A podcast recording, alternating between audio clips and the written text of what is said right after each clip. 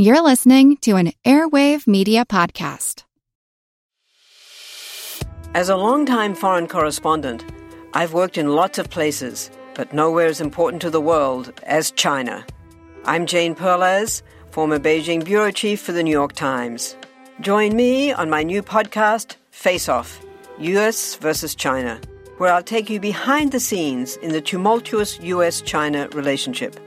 Find Face Off wherever you get your podcasts.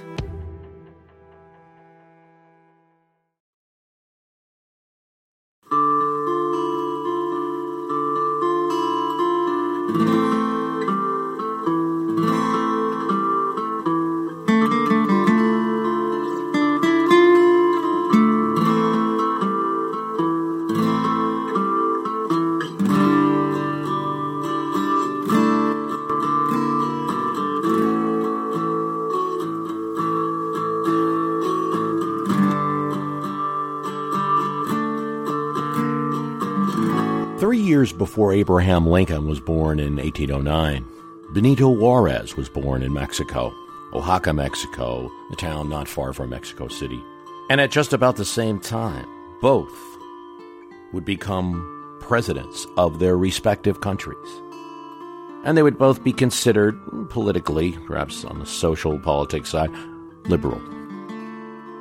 Juarez, who was Mexico's first president of indigenous blood, took over as a result of a civil war in Mexico between conservatives and liberal, a conflict that really had dogged the nation since its independence in 1820. And through the troubles in Texas, the annexation of Texas by America, and the Mexican War defeat. In 1861, Juarez was elected president. But the war that had damaged Mexico's infrastructure, crippled its economy, took its toll. Plus, he had to give amnesty to captured conservatives that he had fought against, who were still resisting his government, who had executed some of his generals and friends. He established a rural police force, the Rurales, who were sometimes under his control and sometimes not. It was an ugly civil war, and some of the people who had rallied to Juarez's side were little more than bandits who, during the war, sided with the liberal cause and after the war sought jobs from the government, and in some cases went back to being guerrillas and bandits again. Would it be that his only problems were domestic? But in 1862, the French, seeing the United States tied up in a civil war between North and South, and actually thinking about getting involved in that war, decide to make a foray into Mexico. Now, one of the issues is that Juarez, with his government's economic problems and inability to tax properly, cannot make payments to England, France, and Spain. And these countries end up blocking the port at Veracruz. And yes, throughout Mexico's history, that port of Veracruz is, is very often taken. It's going to be taken by Americans at least twice in its history. This is to collect customs and enforce the obligations of the country to them. But Britain and, and Spain quickly see that France has other ideas. They want to do a little more than just trying to get their money back that's owed to them. And they get out.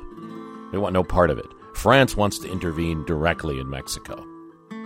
They send a force, and at the Battle of Puebla, they are defeated. The date is the 5th of May, and you know it as Cinco de Mayo, a day that's celebrated in Mexican history, a great victory over a large French army. The trouble is, France sent more troops after Puebla, and they conquered the country and occupied Mexico City. And they installed an Austrian Archduke, Maximilian, who could speak no Spanish whatsoever, and who seemed mostly interested in decorating the, cap- the castle at Chapultepec and making it a grand palace.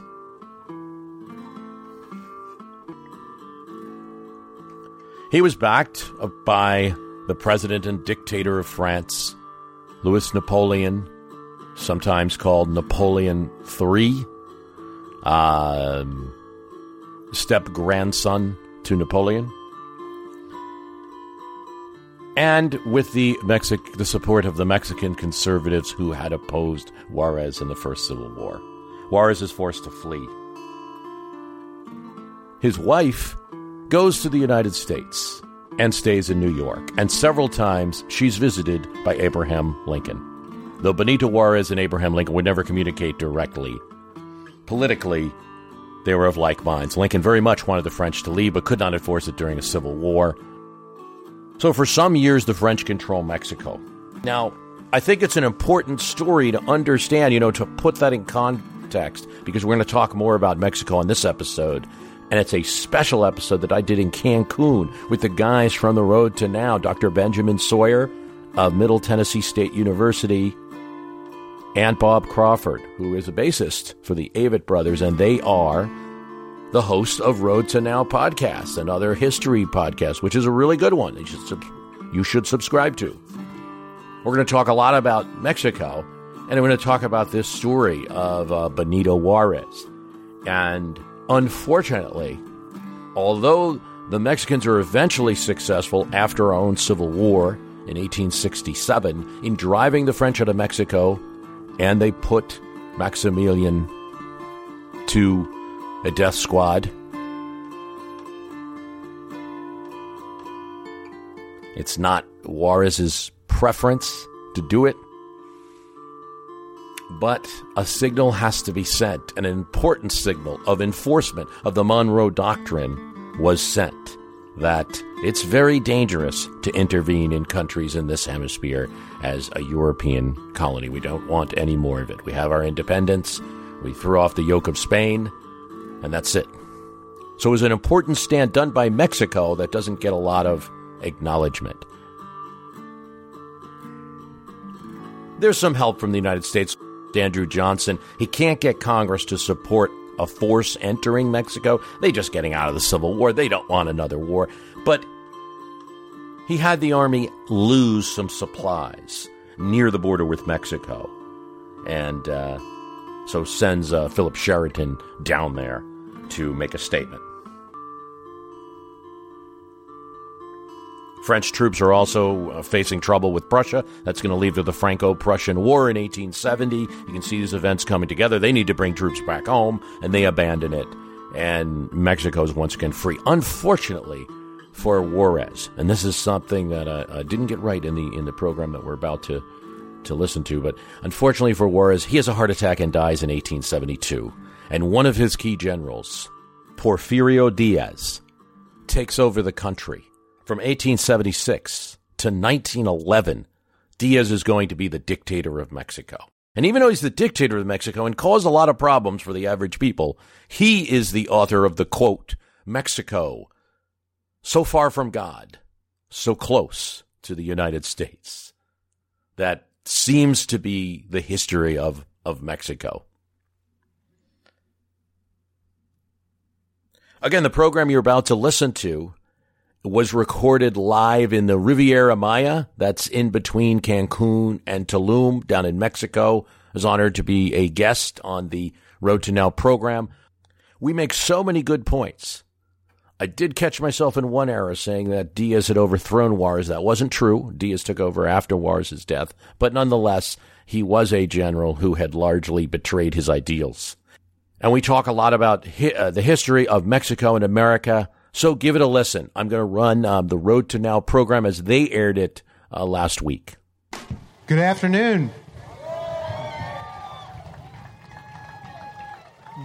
You know, this is a uh, interesting place to talk about mid 19th century American history.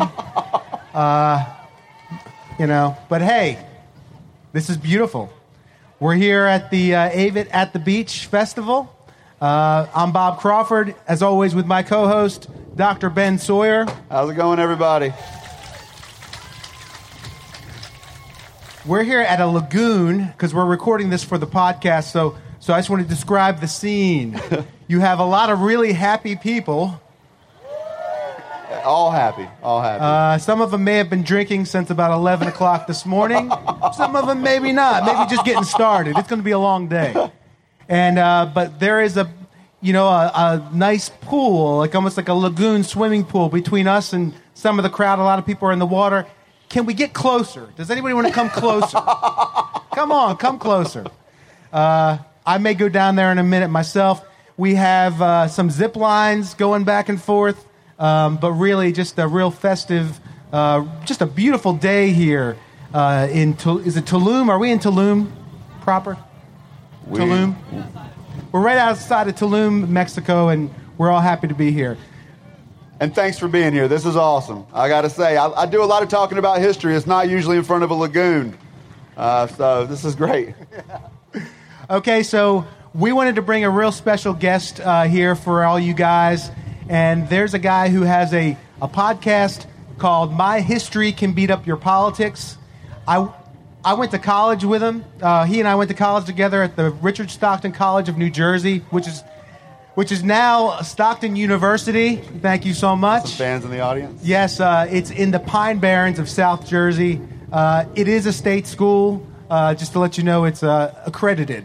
In case you had any questions, we'd like to bring out our guest today, Bruce Carlson. Thank you. Thank you. It's great to be in Cincinnati. Um, sorry. So, Bruce, again, his show is incredible. It is it is my favorite podcast. And uh, what's interesting about Bruce is that he's been doing podcasts for over ten years. He started doing doing it when no one else was doing it.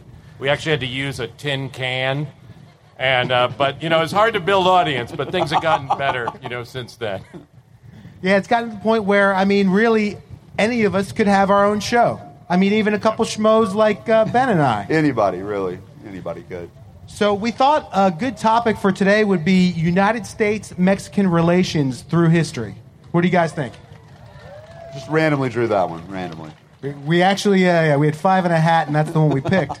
Uh, and I, I thought it'd be interesting to uh, look at a, a couple current statistics. Okay, Mexico is the United States' second largest export partner after Canada, third largest trading partner after Canada and Mexico. Mexico is currently our third largest largest goods trading partner with an estimated 525.1 billion dollars in two-way goods traded during 2016. Um, Mexico invests Mexican business businesses invest 17.6 billion dollars into the United States stock market. Okay, that's a a growth of over 35% in the past 5 years and they're the seventh fastest growing investor in the United States stock market. One one more stat. I don't want to uh, bog us down here. Uh, Mexicans as of recently 2016 according to Pew Research have a 65% negative opinion of the United States. There goes the zip line.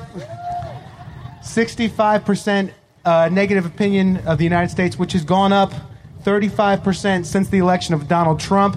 Donald Trump has a 95% disapproval rating in Mexico, just so you know. So you know. And as I said, where is that 5% that's just like he's killing it right now? Like, I don't. Good point, Ben. so, uh, yeah, go ahead, Bruce.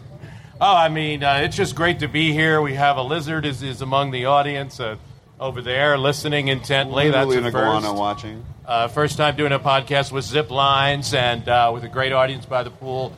I think it's it's just the stats that you mentioned. You know, that was seventeen billion dollars going into the United States, and it's it's something that that people forget. And as we're all here at, at Cancun, I think it's a it's just a good time to, to to have a reminder of how tightly our countries are interwoven and this is a resort where you're going to have a good fun, good time. You are also helping Mexico. Mexico's sharing a good resource that it has. Its wonderful uh, coastline with uh, Americans, and this is a resort that was designed in the 70s to accommodate uh, American tourism.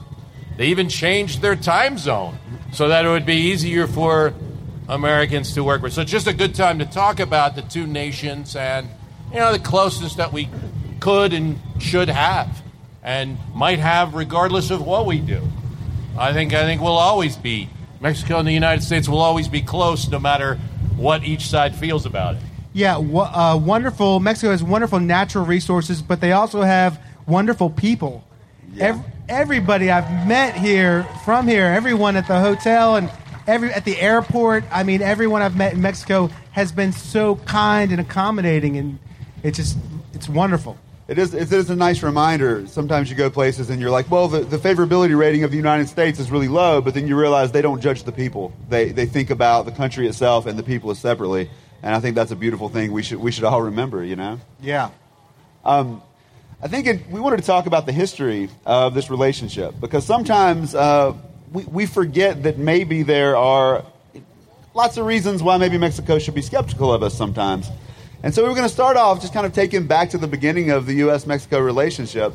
Um, so in 19, or say 1810, uh, Mexico begins its war for independence, and in 1821, Mexico gains independence from Spain. And this is part of a greater revolution that's going on within the Spanish uh, colonial world in the Western Hemisphere.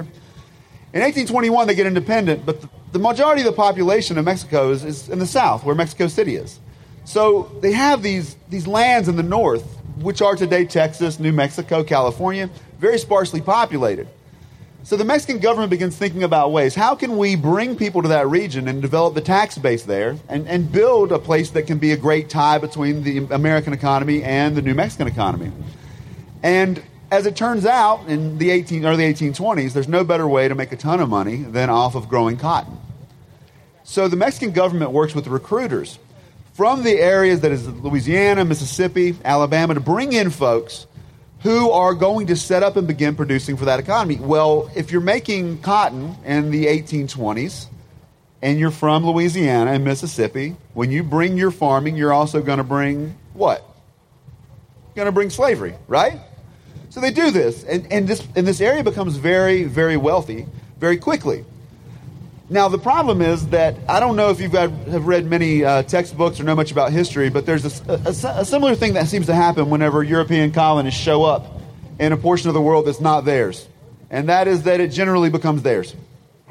And so, in this period, when they bring these folks in, there's immediately conflicts by the, by the settlers who come from, the, from the, the southern states into this area. And so, there's conflicts. And in 1829, Mexico banned slavery. And guess what? The people from the United States who are coming over don't listen. There she goes. There she goes. Another lucky winner. Another lucky winner. Zip line. So in 1829, Mexico banned slavery. Americans don't listen. So in 1830, and I want you to listen to this. In 1830, Mexico closes its borders and prohibits Americans from coming to Mexico. and the Americans don't listen and keep crossing the borders. Let me repeat. In 1830, Mexico closes its borders. Americans don't listen and keep coming. It's, it's almost like if you know history, uh, you know it's not all one side. But uh, anyway, after this, these years, there's conflict. But in 1835, this guy Santa Anna takes over, kind of takes over the government. Texas sees its opportunity. They proclaim independence, and after a year-long war, and yeah, I'm going to skip the Alamo, but we all remember the Alamo. Sorry. 1836, they catch Santa Anna, and the, and the Texans make him sign a document saying uh, that Texas is independent. Now, I don't know if you know about much about politics, but that's not how it works. Like, you can't put Donald Trump in a headlock and make him give you Massachusetts, right? That gets back to Congress, and they're going to be like, I, I would try. I would- Yeah, I mean, it might be worth maybe Rhode Island. He Can I prob- take North Carolina? he would probably give you Massachusetts, honestly. So, so anyway, he signs it over. The Texans say, "Great, we're independent." Mexican government says, uh, "No, that's not how it works. You're not at all." But then the Texans just ignore it. They then try to start talking about. Shout out to the zip line again. Texans begin petitioning to come into the United States. But here's the thing: Andrew Jackson's like, "I don't know. That's a lot of baggage you're bringing with you." Since Mexico says you're not independent at all, and so after this period, there's a period of about 10 years where there's a Texas Republic, and people in the United States start thinking, I think everything's ours, so that includes Texas. So, how, guys, then I'll pass this over, how do we s- settle this problem and make Texas the state that it is today? Well, I think one good way to look at the conflict would be to take a look at these two zip lines.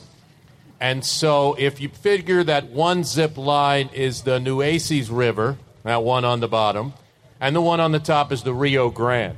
And the crux of the disagreement between Texas and Mexico which translated into the disagreement between Texas and the United States, is where Texas ended. At least that was one of the, the disagreements. There are many border scuffles and other uh, claims uh, that, that occurred. Now, it, it, to, to the agreement that, that you uh, discussed when they got Santa Anna captured and they, they uh, made the initial deal that created the independent Republic of Texas, which Mexico is still at this time not recognizing, has not never recognized in its entire history as a republic, which was a, a 10 year period and, and actually a more interesting one for another day. Uh, that agreement said that, te- that from Texas started at the Rio Grande River. The Mexican government believed that as, as a province of Texas, which is still considered its own, it began at the Nueces River or the Here or the comes Nutty someone River. down the Rio Grande right now. right. So that line in between the two zip lines, you can consider the disputed area of uh, of Texas. Now, Texas has a history as a republic. It actually Sam Houston is president for a time. It's you know one of the things I think is important to, to point out is that Texas could have been and could have stayed a, a republic. That was a distinct possibility. James Madison, as a, as a president, thought that really the country, uh, the United States, would be settled by several different countries, not necessarily a United States all the way across. But of course, it's also that idea of manifest destiny, and those two things were in conflict. Bruce, I got to say, anyone who knows anyone from Texas has heard that they could have been an independent republic at least once or twice. I, I think they've been thinking about it in the past 10 years. But yeah, it's it's become more uh, more of an issue, and they had relationships where they had councils in uh, France and councils in London. They had representatives. They acted as a country, and it came awfully close. Sam Houston, when he got annoyed with the United States not not annexing Texas quickly enough, you know, started trying to make some noises that hey, we can be independent. And then the president, uh, after one of his many uh, several terms that Houston took, Anson Jones, actually uh, developed a, a potential deal right before the United States decided that they would like to annex uh, Texas, and Congress voted for that. There was a deal on the table uh, negotiated by London, and, and London is the big power at this time. London, London is the is the is the America in the 1840s. London was going to give cover for Texas and say to Mexico, "Don't attack Texas, and we'll." You know, but you, and, and acknowledge that they're an independent republic, and we'll make sure they don't go with the United States. Wait, wait, Bruce, are you saying that London was saying, don't mess with Texas? right. It was like it was like a third party. It was like, don't mess with London, don't mess with Texas through London. And there's nothing Andrew Jackson would love to do than mess with London, which is kind of a big deal. Andrew Jackson hated the British because them. when he was a young boy in the Waxhaws of North Carolina, his. Yes, let's hear it. Like, A- oh, and annexed by Mecklenburg County. Yes. so uh, when he was a young boy, what ha- I mean, his brothers were, were hauled off and killed by the his British. brother was killed. His mother died. Uh, she died of sickness as a nurse, uh, and he was a young boy who who had a scar on his face from being slashed by a British officer. He did not let grudges go. If there's one thing about Jackson you should know is he the man held grudges. So you know by the bit. time he finds out about this plot to annex Texas in the 1840s, I mean basically everyone knows if you just tell Andrew Jackson that the British might be getting involved here, even though he's old and infirm and got two bullets in his body, which he had for most of his life, the man's going to get mad and fierce again and stir some things up. So in 1844, this all comes back around in this election of James Uh, K. Polk. Of James K. Polk, yes. Uh, a, a little man, a small man with big ambitions. When Polk, so so essentially, John Tyler, who who was uh, Polk's predecessor, uh, kind of wrapped up the whole Texas thing. They weren't annexed yet, but there was a congressional uh, offer on the table for Texas. It, it was kind of a foregone conclusion. But one thing that Polk wanted more than anything when he came into office, he wanted California. And the United States had tried for years. We had offered Mexico millions of dollars to buy, to purchase California in the land that is today New Mexico and Arizona. But Mexico wasn't having it. So Polk immediately began to devise a, a possibly a plot to take to seize California from Mexico. His plan was thus: he would send some guys down to that disputed border region territory between the Nueces. two zip lines, yeah, and the the three- and the- to the zip lines between the Rio Grande and uh, and they would start some trouble. They would start trouble with Mexico to entice them into a war before Texas was annexed. So the war starts. Texas begins the war with Mexico. We annex Texas. We take Texas and we take her war. Essentially, yeah. Essentially, we, we, we take Texas. It's interesting too to know that even even when we annexed Texas, it didn't necessarily even go the way that the Texas wanted. Texas, for instance, claimed New Mexico. Congress didn't give that to them, so it wasn't all you know hunky dory between the U.S. and, and Texas in a way. The entire Mexican War, which we're about to, to discuss, was not necessarily conducted by Texans. It was conducted by Washington, you know, far away, by generals who were Whigs and didn't always support the, the war. I think because we're, we're all here and we're guests here, it's definitely important to see a lot of these views from the, the Mexican point of view as, as we're being hosted here. And they don't look favorably generally in their history books on all of the events that we've discussed, and all those are about to happen, which gonna, is going to end with the United States invasion of Mexico. It's a very sad point of their history, and it's not something that they, they look at. Uh, to be fair minded about it, though, it's not as if the, there is no United States case either that we were just grabbing things or being imperialist. We were very afraid. You have that Monroe Doctrine and that idea that foreign powers from Europe cannot be involved in America. We're always and consistently throughout history concerned that there would be no foreign involvement. That, for instance, you know, Andrew Jackson said, "We already got a Kennedy on our north. I don't want a Kennedy on our south." We didn't want to. We didn't want this country to, to turn into something that was either French, Russian, Spanish again, English again, and so that is the more positive side of Manifest Destiny and the events that are to happen, and what Polk does. Right, and the importance of slavery in all of this. There's a reason that Polk comes to the fore because he begins to push the notion of slavery, and it's so important to understanding why this war that we're about to talk about is supported. Want to learn how you can make smarter decisions with your money? Well, I've got the podcast for you. I'm Sean Pyles, and I host NerdWallet's Smart Money Podcast. On our show, we help listeners like you make the most of your finances. I sit down with NerdWallet's team of nerds, personal finance experts in credit cards, banking, investing, and more. We answer your real-world money questions and break down the latest personal finance news. The nerds will give you the clarity you need by cutting through the clutter and misinformation in today's world of personal finance. We don't promote get rich quick schemes or hype unrealistic side hustles. Instead, we offer practical knowledge that you can apply in your everyday life. You'll learn about strategies to help you build your wealth, invest wisely, shop for financial products, and plan for major life events. And you'll walk away with the confidence you need to ensure that your money is always working as hard as you are. So turn to the nerds to answer your real world money questions and get insights that can help you make the smartest financial decisions for your life. Listen to NerdWallet's Smart Money Podcast wherever you get your podcasts.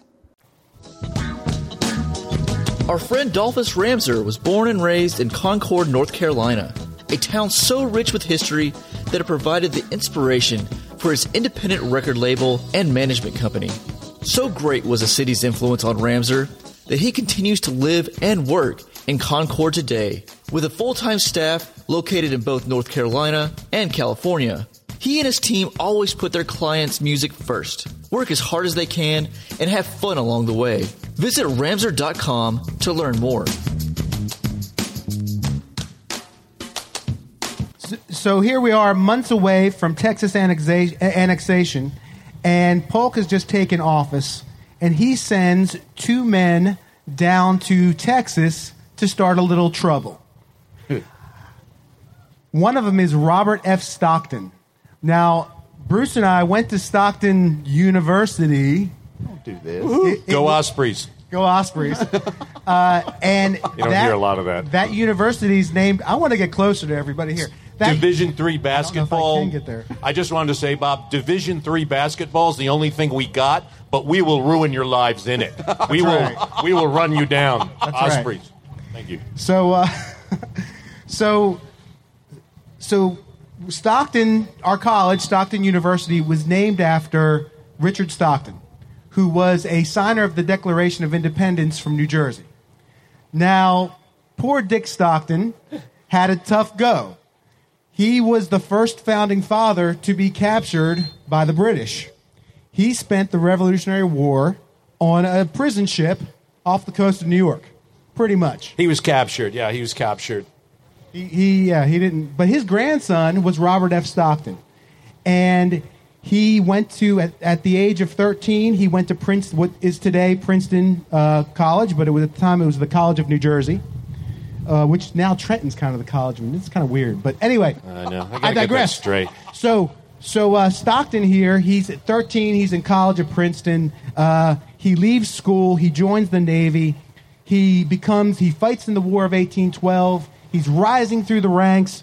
Uh, he actually he's he's uh, viscerally anti-slavery, and he begins to to um, take down slave ships and arrest slave ships that are in the in the in, off the coast of Africa. And in fact, he helps negotiate the treaty that forms the country of Liberia. So Stockton's a rising star. He's offered the Secretary of the Navy position under John Tyler. He turns it down, but he was also a tech. He was really into technology, right? So he pushes the Navy to construct a steam propellered battleship of the time, a, a ship of the time, and it was tech, the most technical, technologically advanced ship we had in, in our Navy. It had these two big guns, 200, 250 pound guns. One was called Oregon, the other was called the Peacemaker. and so at the time, this was a big deal. So this is during the, the Tyler administration. So when they unveil this ship, they take a, a bunch of the cabinet members on a cruise of the Potomac in this ship. Was it the Potomac? Were they on? The Princeton. The Princeton. The ship was called the Princeton, and they go out for a pleasure cruise on the Potomac, and they're showing off the guns. One of the guns explodes. It kills the Secretary of State, Abel P. Upshur, and the Secretary of the Navy, Navy Thomas Walker Gilmer. There's an inquiry into why this happened. Stockton is absolved because he had a lot of political connections. He was a very wealthy man, also. And uh, a couple years later, Polk's in office. He calls on Stockton, who's now a Commodore in the Navy, to go down to Galveston, Texas, with a guy named Charles A. Wickliffe. Wickliffe was the Postmaster General under Tyler. He was also a short time governor of Kentucky, member of Congress, lieutenant go- governor of Kentucky. So these guys are kind of like the Poindexter and Oliver North of this situation.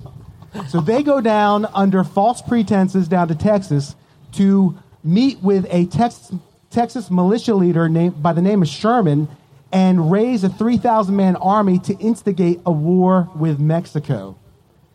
And uh, you know, it it doesn't work out because Texas does decide to be annexed uh, by the United States. It's a it's a closer call than people think, as we referenced earlier. There's a chance that Texas could have remained uh, independent. Um, the president wanted it. The, the voters in the state didn't. So that that filibustering mission that you reference with with our uh, namesake of our college, Stockton, didn't happen. But what does happen is an election. And the election of 1844, which sets everything up and is the very reason there was a Mexican War, is between Henry Clay, a well known compromiser in the Senate Kentucky, and, and James K. Polk. And one of the things that happens in politics you're going to learn is that, you know, everyone's saying when this guy James K. Polk gets nominated, they're like, who is he? He was a dark horse. Literally, win. literally one of the one of the, the slurs they had for for James K. Polk was, "Who is James K. Polk?" And That's Henry, awesome. Henry Clay's a smart politician. He's like, he tells his sons, he's like, I'm done. I'm done here. This guy has no record to attack. I have a long record in the Senate. And, you know, hey, it was a close thing, the election of 1844. I know you didn't expect to talk about that on the beach, but what the heck? uh, it was close, and it, it, it uh, James Polk loses his home state of Tennessee. The Whigs do very well in the election, but Henry Clay had this habit of, you know, he was a little bit, what do you call it, wishy-washy. Yeah. That's never happened since. I mean, he would Yeah. say one thing in one state and the other.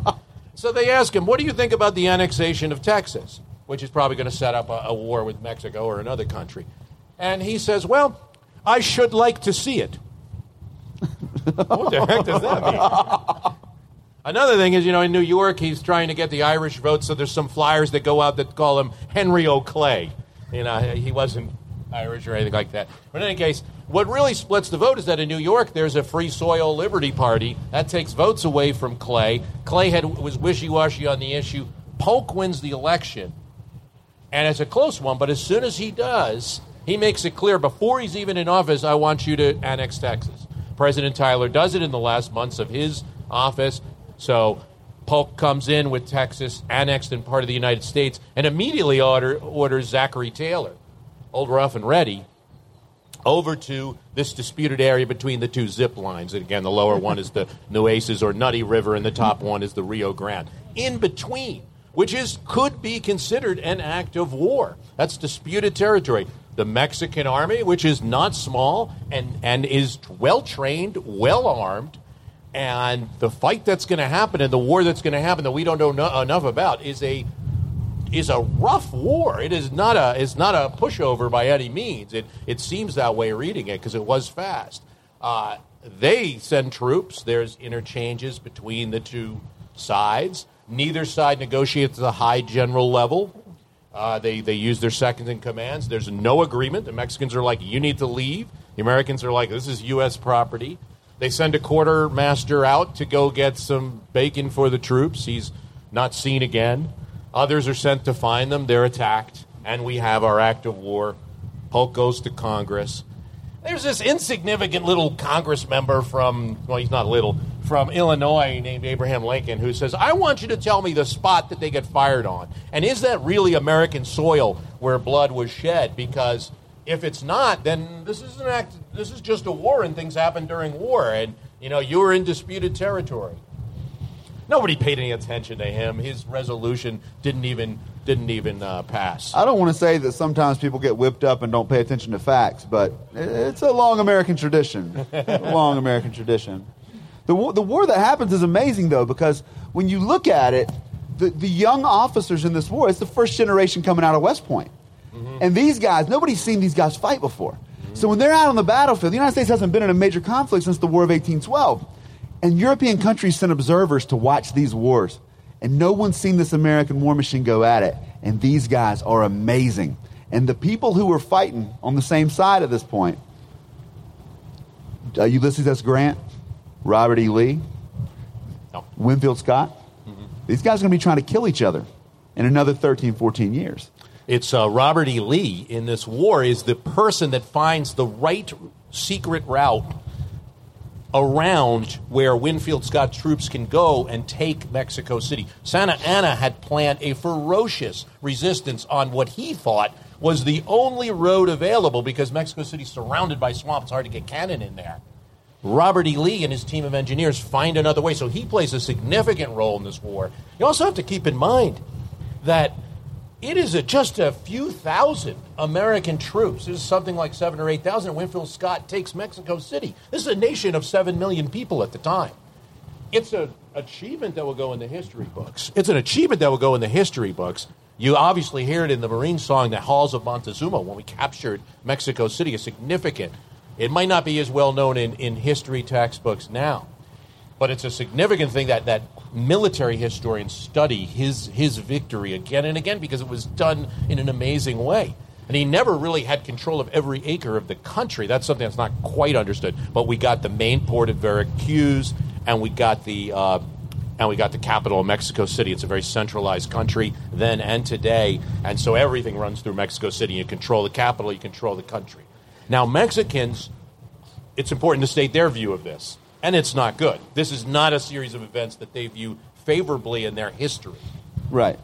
And eventually this war ends on February of 1848 with a treaty called the Treaty of Guadalupe Hidalgo, which officially recognizes Texas is gone and California and all the area that's the American Southwest today. It amazes me as a historian and as an American that we know so little about this war. And so many people forget it. And it's I, I, go to California sometimes. My wife's from California, and it's amazing to me that I hear people out there say, uh, "These people, this is America. Why don't they speak English?" And I'm like, well, to be fair, sometimes people cross borders, but sometimes borders cross people. and uh, don't expect they're going to get Rosetta Stone and learn the language. You know, if you found, woke up tomorrow and found you were living in China, you probably wouldn't speak Mandarin in about 12 months, would you? But it amazes me that people don't know it. Like, it's, we're not, it's not hidden. One part of the land that we took is just called New Mexico. Like, where, where did you think it came from? Old Mexico, you know? So it's, it's important to remember these things when we make decisions in the present. It's easy for us to forget these things. But if there were a war in which, you know, a third of our land was taken from us just 150, 160 years ago, we probably would remember that. And that probably would factor the way we felt about other people. And Now- it is an event that, that, that forgetting of the history that occurs in the United States still. I mean, it's taught in, in high schools, but it's, it's, it's in between the War of 1812 and the Civil War sometimes. And we focus a lot on the Civil War and on our revolution. That does not occur in Mexican teaching of the events. This, uh, what they s- truly consider an invasion is something that is well known. And if you go to Mexico City today and Chapultepec uh, Castle, you're going to see a statue of the, the cadets, these young cadets that bravely defended their uh, their republic from the American attack. And it's a little disconcerting. I remember going there, and uh, hey, we got it, we got it, hey. Hey. So We many just had a species- bird fly so many by for, species the, uh, at this live for those in. Radio Land. And and the thing the thing I think it's important to remember is this. You know, we're talking about a lot of things that, that if you've never heard a version of history that acknowledges these things, it's like, well, what are you saying? That, that, that the country, that our country is bad? Well, we can't change those things, right? We, we can't control the past of our country. We can only be willing to accept and learn and, and, and make decisions from here on out. And you won't make good decisions if you don't understand what happened before, and it will seem that other people are making irrational decisions. But if you understand the past, you can learn and grow in a way that you wouldn't be able to if you just deny that you're ever, ever capable of anything uh, questionable. Bad and good are words that, yeah, Thanks, guys. Words that don't work well with history, bad and good, because there's so many different things to consider.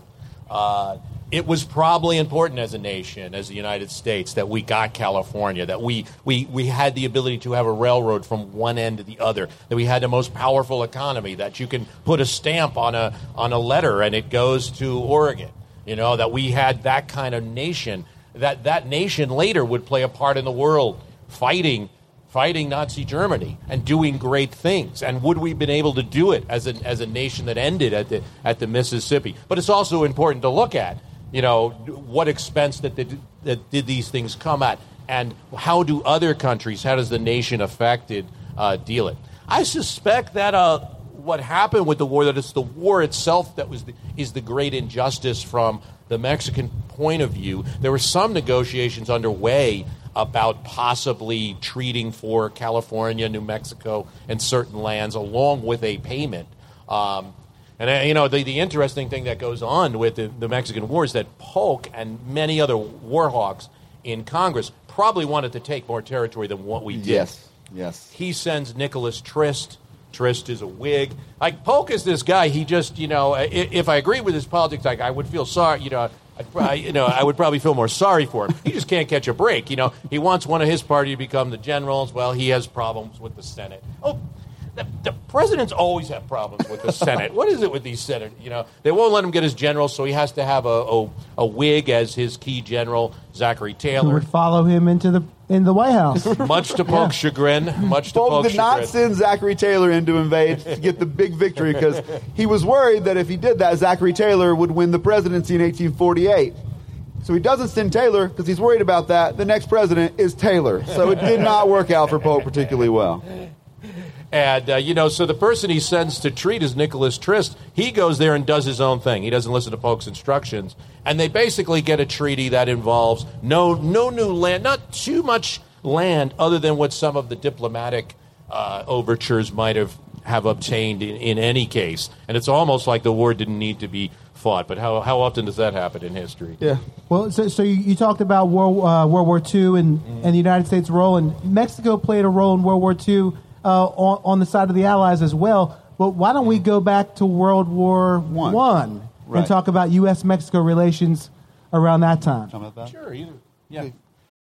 Hi, it's Bruce. Listen, we all know the news headlines are full of wild stories, like how the world is tipping towards authoritarianism, all while somehow simultaneously freezing, flooding, and on fire. It's a lot to take in. But what if, instead of being on the brink of disaster, we're actually on the cusp of a better world? If I've got your attention, then I highly recommend tuning to a podcast. that offers a weekly dose of optimistic ideas from smart people. What Could Go Right is the acclaimed news podcast from the Progress Network. Zachary Karabell and Emma Varvaloucas dive into the biggest news and most pressing topics of our time, from climate change to politics, and make the case for a brighter future. Season 5 features fascinating guests like democracy scholar Yascha Mounk on the hidden perils of identity politics, and NPR anchor Steve Inskeep about the importance of talking to people who differ from you, and what Abe Lincoln learned from those conversations that helped him unify the country. It's time to ditch the doom scrolling polarization and start focusing on some of the things going right. So check out what could go right wherever you listen to podcasts. Uh, well, it gets a little it gets a little interesting uh, with World War One, and one of the things that that unfortunately this this country of Mexico is under the rule of a dictator from the period after our Civil War, basically until 1910, and that's uh, Diaz.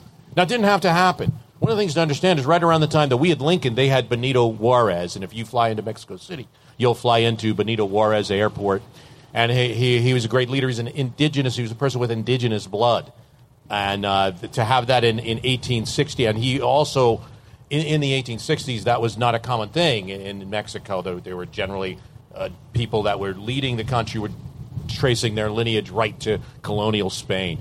And so he was overthrown. Unfortunately, he trusted a general. How often does this one happen? He trusted Diaz as his general, and Diaz took the power and overthrew him.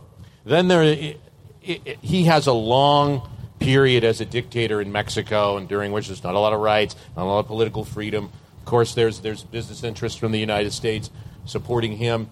They have a revolution between 1910 and 1920, essentially, which involves many assassinations of leaders, assassinations of presidents and vice presidents right in the palace, groups fighting all over Mexico. There's really not a stable country, especially from the American point of view, that they can treat with. And this happens as we start the run up to World War One.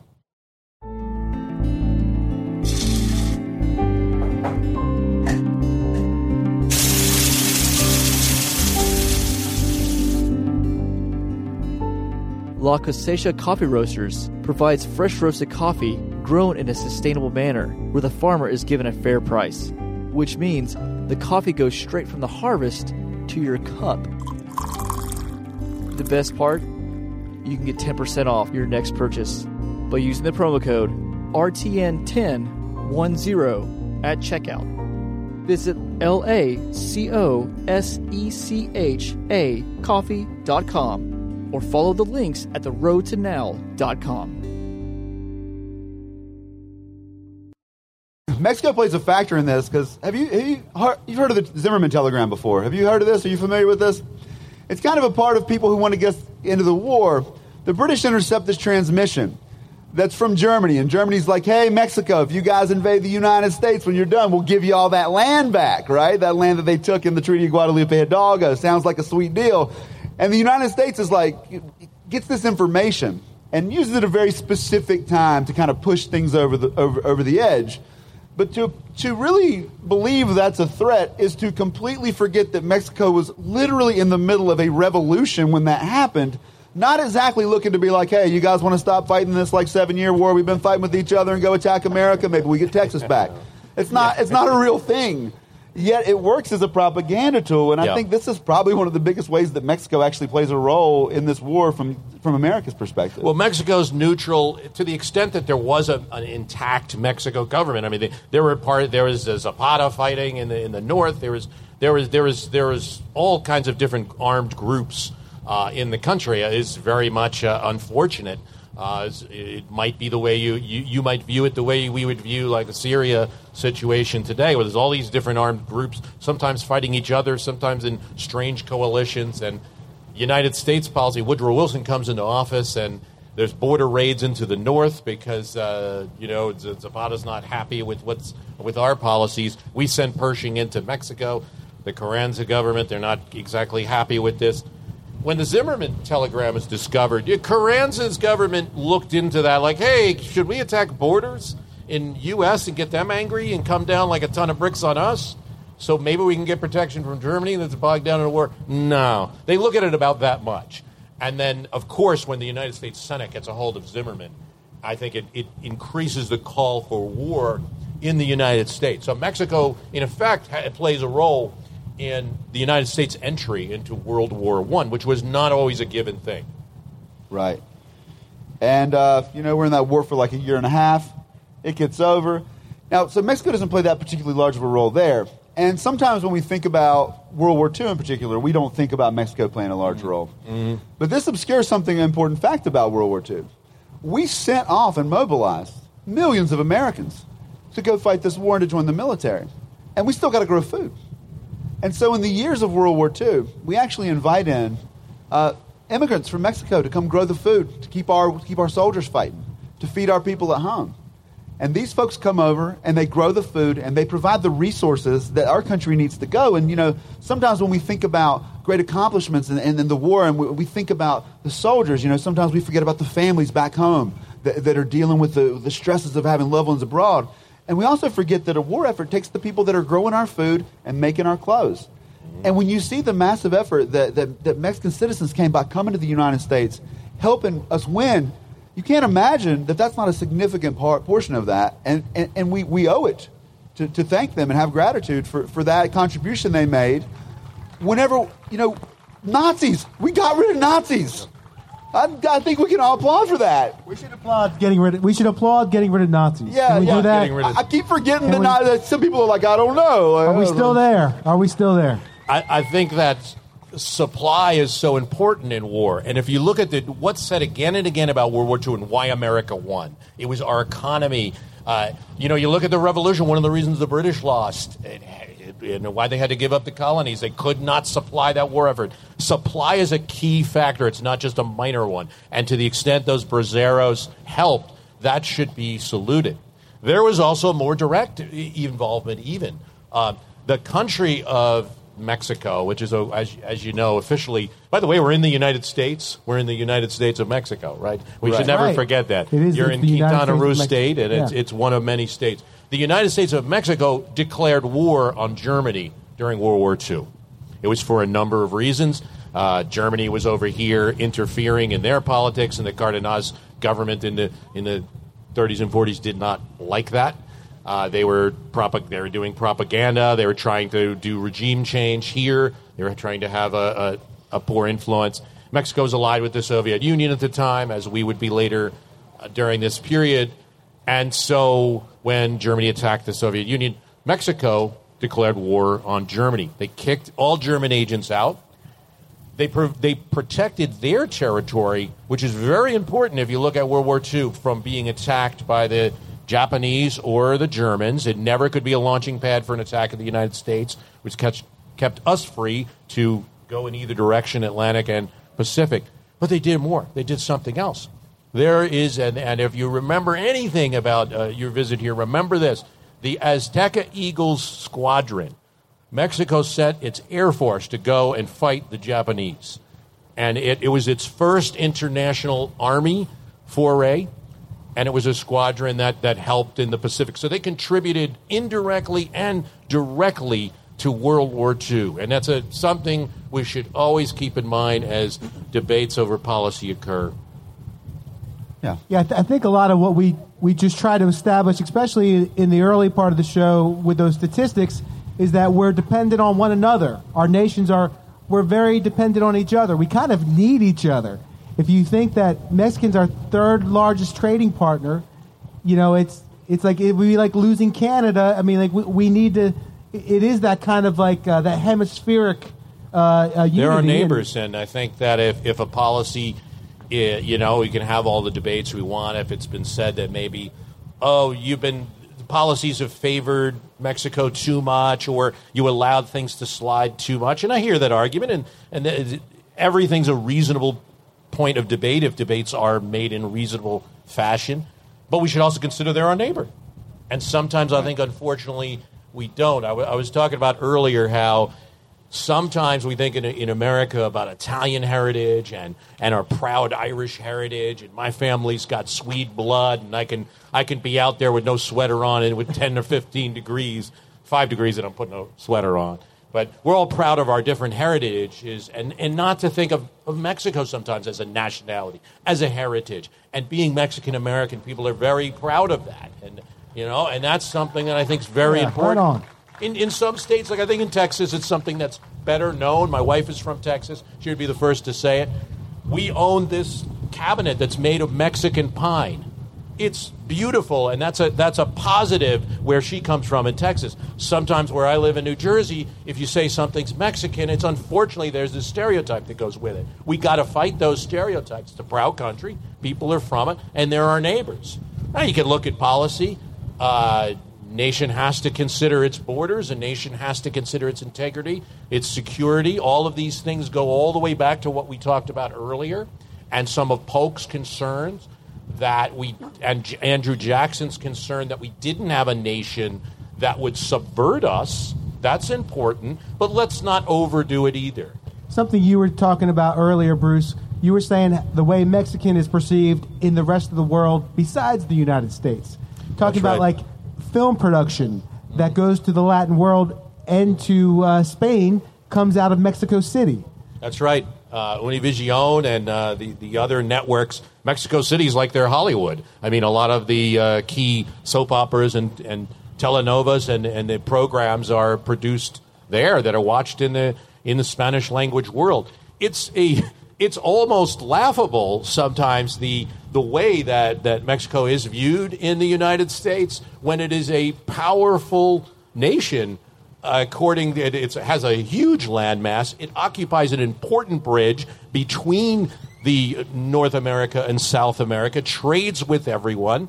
And it, it, it provides labor and resources to us. Your statistic about the stock market and, and Mexican companies and investors injecting money in our stock market was actually surprising to me.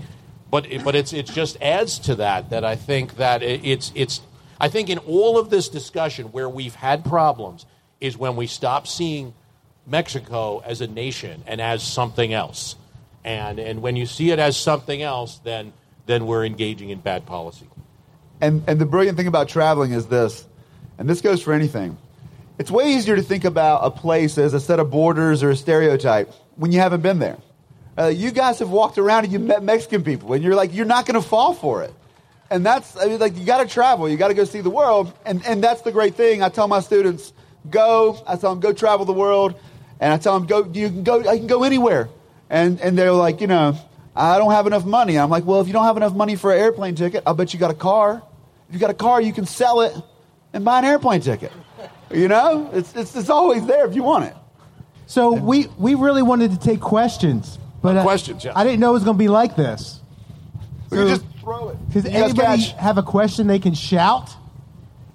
All right, that's good. Well, we can handle this. We can handle. You can handle come that. down the zip Good. line with like a banner, like they Yeah. have on the planes on the beach. Yeah. What's that? Good. That's a great question. How the gold rush relate to the U.S. Mexican relationship? Well, it, Thank you. It sent a lot of people out to what was at that time technically Mexico to go looking for gold. Uh, that'll populate a region, which makes it way easier to rise up once you send the signal, which was a big part of it because. You remember, like the you know the, the gold rush of 1849. People have been moving into the region before that. It was not the United States at that point. Right. It, it uh, California gets interesting because California has kind of three phases or more. Uh, you have the phase where it's uh, the area that we know as San Francisco was Alto California, a province, a state of, of Mexico, and uh, that is the area where the, the gold was discovered. But had gold been discovered earlier, I suspect Mexico might have been a lot more forceful about reinforcing that territory. The the find and the ensuing gold rush does happen after we're pretty successful in the in the war. And so I don't think there was there was much that could be done about it, but I think it, it certainly adds to the fact that gold is later discovered there. Certainly adds to the fact that uh, that uh, you know the loss that was felt in, in that war and the, the the impression of that war as theft as opposed to just a, a little dispute between two countries. And an interesting side note, which a lot of people don't know, is that before the United States got interested in that area, the biggest rival to that territory for Mexico was Russia. Because Russia had come across sure. Siberia down through Alaska and actually in 1812 established a port, which is about two hours north of uh, San Francisco, called Fort Ross in 1812. It, it, it, was, they were looking for furs, so they didn't settle. My favorite story about that is that a couple years ago, once the whole Ukraine crisis was coming up, in negotiations, a member of the Russian Duma, their parliament, stood up and proclaimed that that part of California still belonged to Russia. and I laughed not only because that's kind of an old claim, but because, secondly, let them go try to take it. Have you guys been in Northern California? That's where the doomsday preppers are. Send them in there. They won't make it out. Good luck. You'll think you've got it. Dude will pop out of a refrigerator with a machine gun, and that'll be all over. So, you know, good luck. Hey, thanks for, for being here and listening to us and uh, just let, letting us do this. Thank you. Thank you, guys. Thanks a lot. Thank you very much. Hope you guys enjoy the rest of the weekend. We really appreciate it. Have a good Thanks one. for having us. Hey guys, if you're enjoying the road to now, then be sure to check out Nashville Public Radio's newest podcast, The Promise. They've spent the last year reporting from the city's largest public housing complex, getting to know the people who live there, the officers who police the neighborhood, and the city officials who want to give it the overhaul of a lifetime. It's a dramatic story told in six parts, and the first episode includes a great overview of the history of public housing in the U.S. So check out The Promise for free on Apple Podcasts or at WPLN.org. Thank you for listening to The Road to Now at live at the Avett Brothers at the Beach. We'd like to thank Bruce Carlson of My History Can Beat Up Your Politics for making the trip to join us in Riviera Maya. And we'd also like to thank all of you who came up and said hello during the festival. And we just really, really appreciate it and had a great time getting to see you all. So thanks. The Road to Now was hosted by Bob Crawford and Dr. Benjamin Sawyer. It is produced by Bob Crawford, Ben Sawyer, and Ian Scott. Our intern is Megan Summers. Today's music is by Paul DeFigli. We'd like to say a special thanks, as always, to our supporters on Patreon, with a special shout out to our Washingtonians Tanya Marsh, Mary Hawking, Paul Ayler, Tim and Caitlin Wells, Christopher Willis, Peggy Donica, Fig White, and Jeff LeCain. We'd also like to thank our newest Lincoln Tier member, Nicholas Greenfield. As always, we thank you for what you do on Patreon. And if you want to get some new episodes, check us out, patreon.com slash the road to now. If you like what you're hearing, please take a minute and rate us on Apple Podcasts or wherever you get the road to now. It only takes a second and does a lot to help us spread the word. For Bob Crawford, this is Dr. Benjamin Sawyer. Take care.